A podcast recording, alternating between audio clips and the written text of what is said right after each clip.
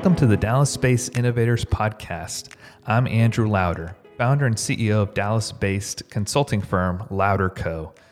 There's so many great people innovating in the Dallas Fort Worth area. This podcast aims to highlight them, the amazing things they're doing, and get behind the scenes on their approach and on them personally. At my company, Louder Co., we're the innovation specialists business leaders turn to when their organization must perform better. Artificial intelligence, business transformation, and venture building projects are usually very stressful.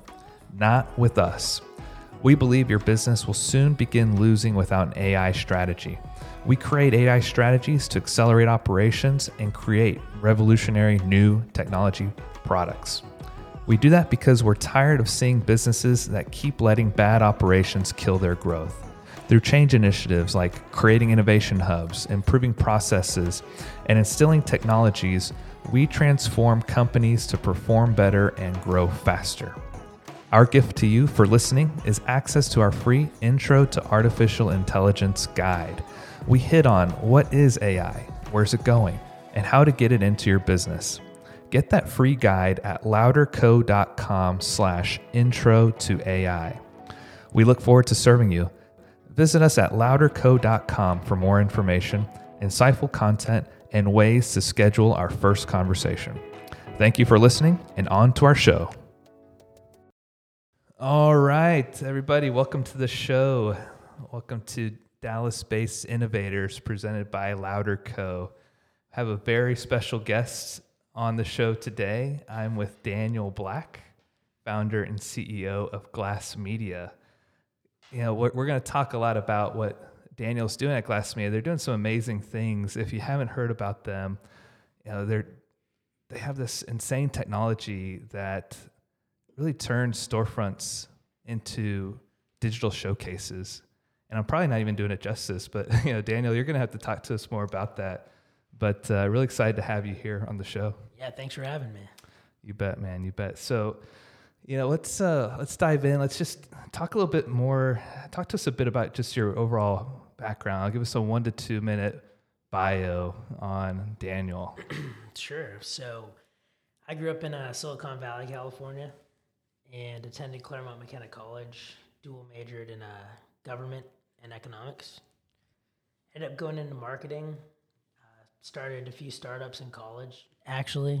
So I uh, a custom glassware, custom shot glasses, fast food delivery, textbook exchange, all that type of stuff, and uh, founded Glass Media here in Dallas about five years ago. Nice. Uh, since then, uh, I mentor for WeWork Labs. I mentor for the RevTech Accelerator. I just joined the Apparel Fashion Advisory Board at Auburn University. Wow. So uh, Roll Tide. trying to, uh, yeah, trying to trying to give back however I can. Love working Yeah. with students. That's fantastic, man. Five years. So we were we were just talking a little bit about this before we started the show. Like, uh, big congrats. Five years. You've got a hell of a startup. Um, I mean, it's for one. You know, everybody should know the statistics by now. I think what is it? Ninety nine percent of all startups fail after five years or so. Something like that. And yep. so this is a huge hump for you, man. Congratulations. Thank you very much. You bet. You bet. Still, uh, still a lot of journey left. Oh, of course. Yeah, of course. Yeah, I mean, it's just so hard sometimes. A, a to get started. B to just build the momentum. We hear a lot about product market fit, and I think you know you get to that five year mark. To me, I think it's just so cool. You you buck the trend, and it's you've got a proven uh, business, proven product. You know, there's demand for it. And so I don't know. I've I've got kind of gathered uh, just a, a huge amount of respect for entrepreneurs that make it to that point. So huge kudos to you.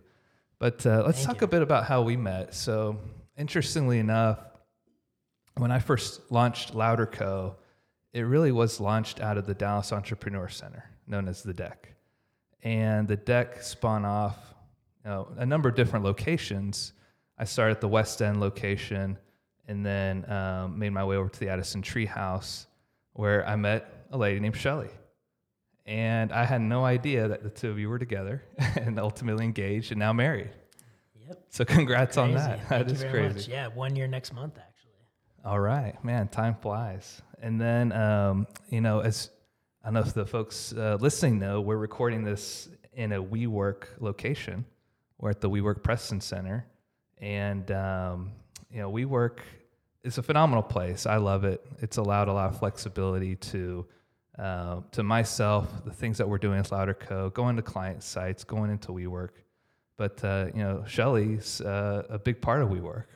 Yeah, absolutely. She's uh, the community uh, manager at the Victory Park location. That's a great spot. It's right there by the AAC, American Airlines Center. Everybody should check it out. Um, but then also, our paths, our kind of networks crossed again with Abby Fuqua. Yep, Shelly's older sister. Shelly's older sister. And so I met uh, Abby. Just uh, somebody told me, hey, you should meet Abby, grab coffee with her. So, you know, we've we've gotten coffee. Gosh, I think every quarter, every you know six months or so, and just stay in touch. And she's been such a valuable resource. She's kicking butt over at Amazing Venturity Partners. networker. isn't she? Yep, she's doing really, really Yeah, well. Venturity is a great business. Um, I mean, th- everything they're doing is just phenomenal. But you know, love to hear more. T- so you hit on you. You started off in California. Okay, what brought you here to Dallas? So I was actually born in Ottawa, grew up in Toronto, and then moved to Silicon Valley. Oh wow. So I've, I've moved quite a bit. I originally did all the prototyping for Glass Media in San Diego back in 2012, 2013. And we realized pretty quickly that San Diego, if you're kind of outside of the biotech world, at least six plus years ago, it's not the best place for a startup. Hmm. And I was kind of scarred from just the Bay Area for a number of reasons. There's a lot of ego, standard of living, right? It's extremely expensive. Didn't want to go back to the cold, uh, head over to New York where a lot of retailers are.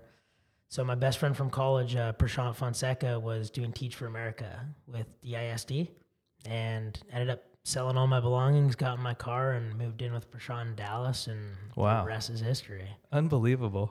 Yeah. That's cool. So um, when you moved in, what was that like? Were you living on the couch? Uh, yeah, first on the couch. Yeah. I uh, my family almost moved to Dallas when I was going into high school. So we spent probably a couple weeks out here. Kind of loved the the notion of Southern hospitality. Oh yeah.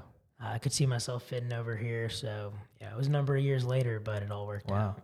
So what do you think? How would the company be right now had you started it in San Diego? So San Diego, there's really no retailers, Okay. right? Headquarter over there. There's a lot in Southern California, Los Angeles. I think uh, in terms of we've raised a lot of money from local angel investors. There's not a lot of retail focused angel investors or venture capitalists in San Diego. So I think uh, ultimately, just we probably would have run out of cash if we started over Ah, there. okay, yeah. Man, that, that's a great point. I mean, Dallas is just there's so much diversity in the different types of businesses that are here.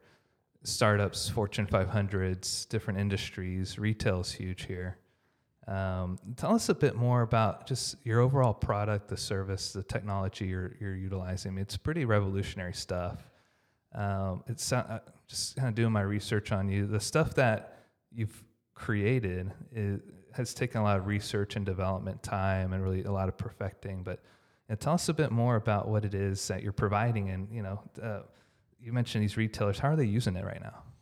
Yeah, so for us, uh, we took a hard look at the successes in omnichannel retail, kind of the seamless shopping experience across online, mobile, and in store, and very quickly realized that the storefront had been neglected. And we kind of view the physical storefront as a website. And at North Park, where you have 27 million visitors a year, you have 72,000 people a day walking by storefronts. And for us, if you're not a, you know, going for that wow factor, doing something highly unique and curated to really uh, drive walk-ins, drive engagement, build brand awareness, uh, we think you're missing the boat. And so we really now specialize in, like I said, highly unique uh, digital activations that really have three objectives for retailers. First is draw eyeballs and attention. Second is walk-ins, and third is conversion. So it's all about how do we build excitement and get people inside the store. So if I can kind of paint a picture for people listening, I mean, this is, let's say you're walking outside, you walk by, I'm, I'm going to pick on a, a store here, Fossil, and, um, you know, they'll have their, their glass storefront, but what you guys would be able to do is basically take, um, I'm probably butchering what the materials are, but this laminate that looks like a watch, right? And then in the middle, basically the centerpiece of the watch would be a video that you guys are blasting your stuff onto, and it, it looks amazing, even in the daylight, right? It, I mean, it's it's pretty. Yeah, it's uh, for us. It's all about effective visual storytelling, right? Digital storytelling. Uh, for the watch one, yeah, we put a we basically merge a vinyl wrap with our liquid crystal substrate uh, meant for projection. And yeah, when you put the two and two together, suddenly you have a digital smartwatch, the entire you know floor to ceiling in front of the storefront. And for Fossil alone, we've driven a double digit lift in store traffic. incredible. So that's uh, That's amazing. that's been a great success for us. But I also noticed you guys provide kind of the, the end-to-end solution. So tell us more about that because I think it, it gives a lot of control back to the store, right? Yeah, so we started talking to a lot of retailers and realized over time that digital signage was a very fragmented market and it was made up of mostly digital signage integrators. So they piecemeal off the shelf hardware, software, bundle it together, call it quote unquote turnkey, and try and sell a one size fits all. Right. And what we've realized with retail, especially now with you know all these new trends in uh, shops to showrooms, pop up retail, direct to consumer marketplaces, everyone has a different story to tell, and everyone has a different community, and you know everyone wants a unique experience. And the biggest problem with flat screen TVs like the one behind you is we've been you know they came out in 1997. Yeah. And so people aren't phased by it. We don't look at them anymore. And this strategy of just throwing a TV in a storefront window doesn't work. And so we're really trying to, to change the way we, we connect with the consumer. Yeah, it drives a real wow factor. You know, you, kind of hit on that earlier, but you know, if you, I've walked past these storefronts all throughout Dallas, and I'll I'll look at it, it's like, oh, there's Daniels. That's that's glass media, and it really does pop. But know, how did you of give us a bit of like the behind the scenes, like talk a bit more about like the innovation or the process you take to get to where you are today. Yeah, sure. So going back to kind of the fragmentation in the market, we realized to be successful, we need to be an end-to-end solution provider. So we actually developed our own line of liquid crystal substrates. So our films have the best optical clarity, color uniformity, and 178 degree uh, degree viewing angles. Which Wow. is really really important. Yeah. We did extensive R and D on brightness parameters. So our goal is uh, we don't only look at how many panes of glass is it single, dual, or triple pane.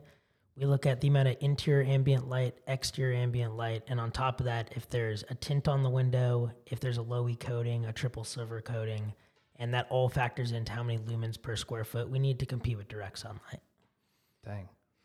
Yeah. Um, so when you you mentioned the liquid crystal, what, it's a, like Yeah, it's a, it's a formula film, that we can yeah we can make it into a film or we can talk about later. We're getting into uh, projection based augmented reality where we now have spray we have sprayable liquid crystal Wow. where we can uh, spray it on a mannequin, for instance, and bring a shirt to life, bring pants to life, uh, a piece of Mind blowing. luggage. For That's instance. insane. Wow. So yeah, we've uh, we found a lot of success with projection just because unlike a TV, we're not you know refined or we're not confined to a 16:9 aspect ratio, so a rectangle.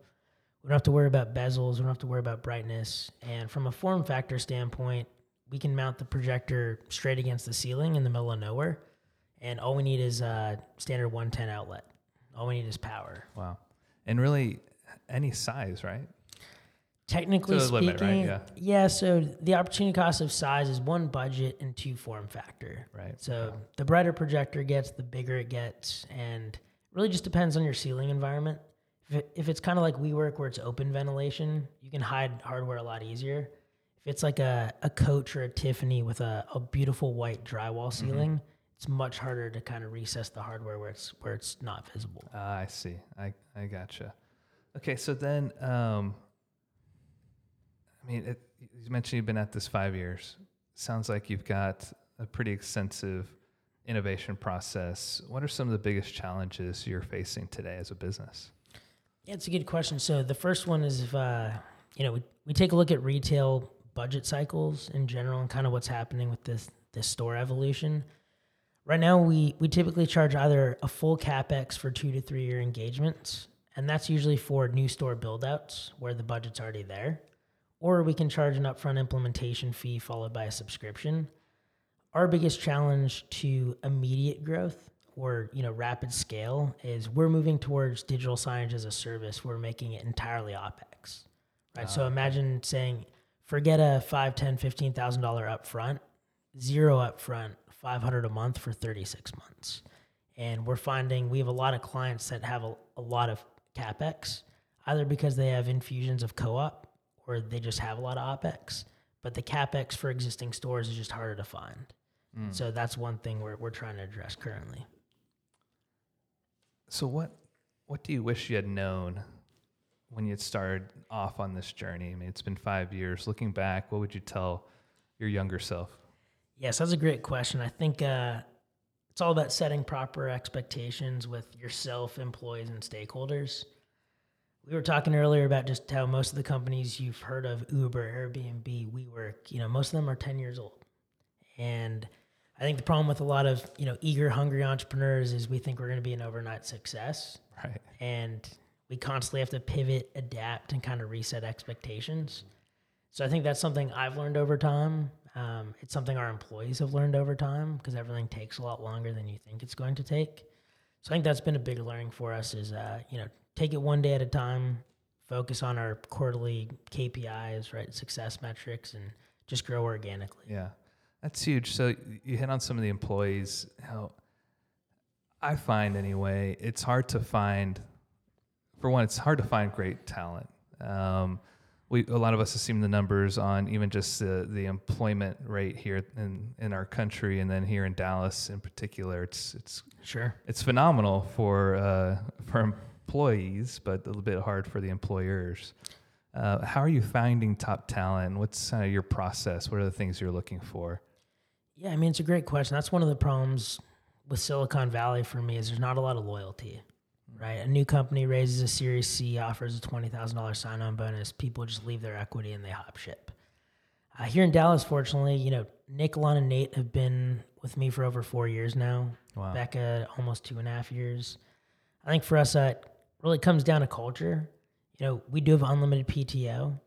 Uh, you know, we pay people well. We have a employee bonus structure, like a team bonus structure, so Wow. everyone has a piece of the pie. Uh, we give equity. We pay hundred percent of benefits. Dang, So for that's us, phenomenal uh, for a startup. yeah, and the reason we've been able to do it is we've just remained very scrappy. And so, you know, if, if we had 100 employees, it would be much more difficult to do. Uh, we've really leaned on third parties for deployment, shipping, kitting, et cetera, et cetera, to really ensure that we can have this, you know, wonderful team with a lot of cross pollination, uh, you know, pollination. Yeah, yeah. Um, and we just, we all really work well together and jive, and it's been great to see. That's awesome, and it, it it's phenomenal that a you, you know you've had such great loyalty with these these people. I imagine, I mean, they're rock stars to you. Absolutely. They mean so much to you, and you're so willing to reward them for that. Uh, that's phenomenal. You mentioned culture. Like I think um, a lot of companies, especially in the stage that you're in, really take that for granted. Um, they think it's just going to either happen on its own, or oftentimes they just don't care about it. You know, how how do you look at culture? You know, is, are you pretty intentional about it, or you know, what's your approach to it? Yeah, I mean, it's some of it is leadership style. Uh, I think the biggest thing for us is uh, work life balance, right? I had, we have team members that have families and kids. Uh, we have other people that have appointments they have to go to during the week. Uh, maybe it's a ba- basketball at the JCC, right? Um, Nate Yeah. Nate plays basketball. I think for most people, what we found is having unlimited PTO. People take a little bit more time off, but without asking them, they bring their laptops and they're always on call. Wow. And so, you know, most of the studies show that with unlimited PTO, people still take 15 to 20% more PTO, but you actually get more productivity, I would argue. And Yeah. we've that's definitely been the case for us. And, and so for yourself, how have you found that balance as well, or have you found it? I mean, it's it's a lot of work to to get to this point where you're at. Yeah, I mean, you definitely uh, become much better at handling stress. Uh, one thing I always, you know, like to think about is this this article by entrepreneur that mentions like the six silos of life, and that you really only can focus at three at a time. And that's everything from you know health, right, diet, exercise, sleep, professional career, significant other, and family friends. And So true. if you map that out or plot it out over the last five years, you know, those top three things for me have been all across the board. Yeah. And so I think uh, you know you have to do a lot of uh, self introspection. You know, I've definitely learned a lot about who I am as a person, how I deal with stress. Uh, I really enjoy my hobbies, Oh, that's good. right? Um, so it's it's a it's a learning experience. Yeah. What are some of those hobbies? So for me, uh, I'm an avid cyclist. So I'm usually riding in Richardson, Plano on Saturday, and up at White Rock on Sundays. Dang. I'm a big car guy. So Yeah. I do a lot of work on my car and go to Cars and Coffee and play now. Oh, cool.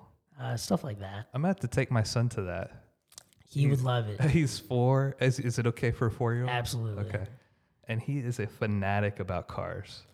Yeah, it's uh, it's there's a lot of young kids there, and you just Yeah. see their eyes, you know, completely man. open, wide open. and It's Yeah, I'm definitely a gonna good to take idea. him to that. I've started to use him as a almost like an analogy or a comparison for how machine learning works. sure. Because like I'll he'll look at a car and say, "Daddy, is that a Ford Mustang?" And so I'll kind of uh, teach him a bit. You know, here are the attributes of a Ford Mustang. Sure. And then he'll see another car and he's like, Is that a Ford Mustang? No, no, it's not. Okay. So he logs all that. And then the next time he's like, Daddy, Ford Mustang. Yep. So he's learning, you know, and, and that's kind of like you have to teach these machine learning algorithms almost in a lot of ways like you would a kid. Uh, and they, they think very similarly. But, but, anyways, I digress. Um, tell me a bit here. So, what who's really influenced you either before you've gone on this journey or during your journey? Who can you point to as a, a key influencer for you? Yeah, it's a great question. So for me, I'd definitely say, you know, both my grandfathers were entrepreneurs. Uh, one was in like uh, the automotive side of things. One was in the candy business. Uh, my father's a pediatric heart surgeon. Uh, he was super entrepreneurial. I think he holds like 13 patents. Wow. So I just kind of grew up around that. Um, and same thing with Silicon Valley. I mean, I grew up, uh, I was in high school during the Google IPO, Wow. where a thousand millionaires created overnight in our neighborhood. Jeez. People were like knocking on people's doors and offering them 2x in cash for their houses. Wow. So just, uh, you know, kind of a crazy place to grow up, but you definitely get the bug. All my friends' uh, parents worked in tech, right? So Oracle, I mean, every, every company, Intel, you can name. So you're just surrounded by it. And over time, uh, I just became one of those people who's like, I want to do my own thing. Incredible. I mean, I, you hear so much about just the environment around you influence you in so many ways. And when I ask this question, oftentimes people point to other people as influence, but it's incredible. You're pointing to the, the actual location where you were as really a, big influence. And so, uh, being around that, I mean, what did you take away from it? I mean, in a way, I I learned a lot of what I didn't want to do, right? So, uh, I care about loyalty, care about humility, um, a lot of things that I haven't found in the Bay. I know some people have, so I, I think that was a good learning for me. Uh, same thing in college. I mean, I went to uh, Claremont McKenna, where the college uh, endorsed the entrepreneurs on campus and really helped them create their own businesses and um, you know that was really helpful. I, I was awarded Entrepreneur of the Year my senior year. Wow, So one, go. one of those kids with a terrible GPA that was just always trying to you know hustle. You could say Well, you showed them, right? Uh, you're, yeah. you're, you're showing them, right? In a way, yeah. I mean, It, it's interesting. I I love talking with people about you know uh, intellectual curiosity versus like street smartness, and you know I was never a book smart person, um, but I'm a street smart person, right? And if you go interview 100 entrepreneurs, we're all completely different people. Yep. Totally. So, are you doing anything right now to to learn anything new at this point? Yeah, so for me, uh, you know, a couple things I do. I I've joined probably ten or fifteen retail technology blogs that I try to read with some type of routine on a weekly Right. basis. One thing we did as well is uh, we actually started our own Gmail account where we probably added 20, 30 blogs and we just have like 10,000 emails. And it's really helped us with sales because if I have a meeting with H&M, I'll just go type in H&M. And unlike Google, which will Oh, wow. you know, Google will scrape and order by relevancy and popularity, Mm-hmm. but not usually by year, right? You might find an article from 2017. Yeah, yeah. When we do this on that Gmail account, it pops up to the thing that just happened last week. And that's such a great hack. Yeah, so we've uh That's cool. yeah, we started it 3 years ago and it's been hugely helpful for Yeah. us. Um, especially if you need to do something really really quick. Yeah. So a lot of your learning is really around the industry, staying up with the trends. what certain companies are doing. Absolutely. And how? So you mentioned it's helped with sales. Like, what is it? What's that like when you're in in that in the meeting? You know, having those that type of knowledge in your back pocket, and how does that impact you? So I think one of the reasons we've been really successful is you know everything we do is custom tailored. The bad news, right, the negative externality of that is it makes our sales cycle longer. The nice thing is that everything we do is super unique, Right. right? We've kind of built a moat and we spent a lot of time with retailers actually trying to solve their problems. And so by the time we end up doing a pilot program or proof of concept, it's not to validate if our technology is scalable or reliable or stable. It's literally to say, yep, this is the solution we want to scale with, um, or we want to invest it in you know, all of our Class A mall locations, our flagship stores, our specialty stores, et cetera, et cetera. That's very cool. Now I'm gonna have to steal that hack you just shared. I Oh, please appreciate do. Yeah, you, you got to start it That's really today cool. because it takes a while for that you Oh, know, I'll bet, email yeah. bank to, to build up. Yeah, I bet. Okay, so how about let's move into our lightning round. All right, we're just gonna move quickly through some I'm of these terrible on the questions. clock, but I'll, I'll do my best. There's no real clock we're, we're keeping track of here, but uh, let's let's get to let's get to it here. All right, so what's your coffee of choice? So that's one thing interesting about me. I do not drink coffee. Don't drink coffee. No, I can. Uh, I'm a morning person. Get Yeah. up early, can go to bed. Not that late actually. I'm usually up by like 11. Uh, I like the taste of good routine. coffee. Yeah, my dad. You know, my dad's a physician, and when I was younger, he said, uh, "If you don't need to get into caffeine, don't get into caffeine." Yeah, And that just kind of stuck. yeah. My brother's always thought like if you need coffee to wake you up, what are you really living for? but I, I don't buy that. I think he's trying to be tough. Well, one thing I learned, uh, this was like first job out of college. I was working for uh, an ad tech company in San Diego, and the coffee machine broke, and every employee had to go to Starbucks, and I was the only one left in the office. Oh my gosh, and that kind of, uh, yeah, that stuck with me. that's a moment of pride right there, huh? Absolutely. Okay, so how about your adult drink of choice? Definitely uh, old fashioned. Oh yes, Very Love good. those. Okay, so you're you're not into the coffee, but you're okay with with the old fashioned. Correct. Are you reading any books right now? So I I don't read much. Uh, I don't know if you know Andrew Schultz from Noise Aware here in Dallas. I don't. But uh, he recommended I read a book called Influence: The Psychology of Persuasion. Okay. and uh, I'm just starting that this weekend. You know, for for most entrepreneurs, right, we're we're raising capital, we're selling, we're wearing like hundred million different hats. Yeah. So I always love reading shorter books, easy reads, where I can just get a different perspective on something. No, I'm, with you. I, you. You should check out um, Randy Mayeux has developed a, a rather interesting um, book synopsis. It's called the First Friday Book Club. He Yeah. basically gives you like a, a 15 minute synopsis and a summary on really um, popular business books, self help books, uh, really all kinds of valuable books that could benefit business uh, leaders, entrepreneurs, and you can buy them on his website. Um, I'll have to attach the his website to uh, the podcast notes to Yeah, check I'll it check out. it out yeah, for sure. I'll- and I'll forward that to you. All right. So, um, how about other podcasts? What are you listening to right now in terms of podcasts, if anything? It's a good question. Uh, I mean, I know my wife really likes uh, how I built this. For me, uh, I'm a visual learner. I'm not the best auditory learner, uh, and professional ADD gets in the way. yeah. So for me, uh, I'm one of those people that you know I get up early, I get home pretty late, and kind of when I get home, I just want to check out, Yeah. Just call it a night. call it a night. What Exactly. about uh, any Netflix shows? Do you watch anything? Or you just Yeah, we're home, watching put it down? uh, we're watching New Girl right now. Okay. We watch a lot of reruns of like The Office, Yeah. um, Friends, stuff like that. But again, usually even at home, might be checking the news. I read a lot of news. I love Okay. foreign policy and economics, and we usually put things that are reruns in the background Oh yeah. so we can just zone out and kind of it's almost like white that. noise. Yeah. You must be having fun with all the uh, the news centered around foreign policy right now. Yeah, it's uh, I probably read that, probably read ten or fifteen different sites a day. Yeah, so incredible. yeah, there's a, there's a lot going on. yeah. All right. So, would you classify yourself as an introvert, an extrovert? So I'm a introverted extrovert. Oh man, me too. Yeah, I That's what my my wife says. yeah if I uh, if I go to a networking event, someone comes up to me, I'm polished, I'm Right. energetic. You're ready to go. but uh, I'm not the one that wants to go up to anybody. And when I get home, I'm just a couch potato. Yeah, I'm with you there. We got to Yeah. stick together. 100 percent. uh, what do you look forward to most each weekend? Each weekend, other than uh, quality time with with Shelly, of course, it's uh, Yeah. riding my bike. Yeah. For me, it's just a it's a de-stressor. I love going out around White Rock, usually by myself.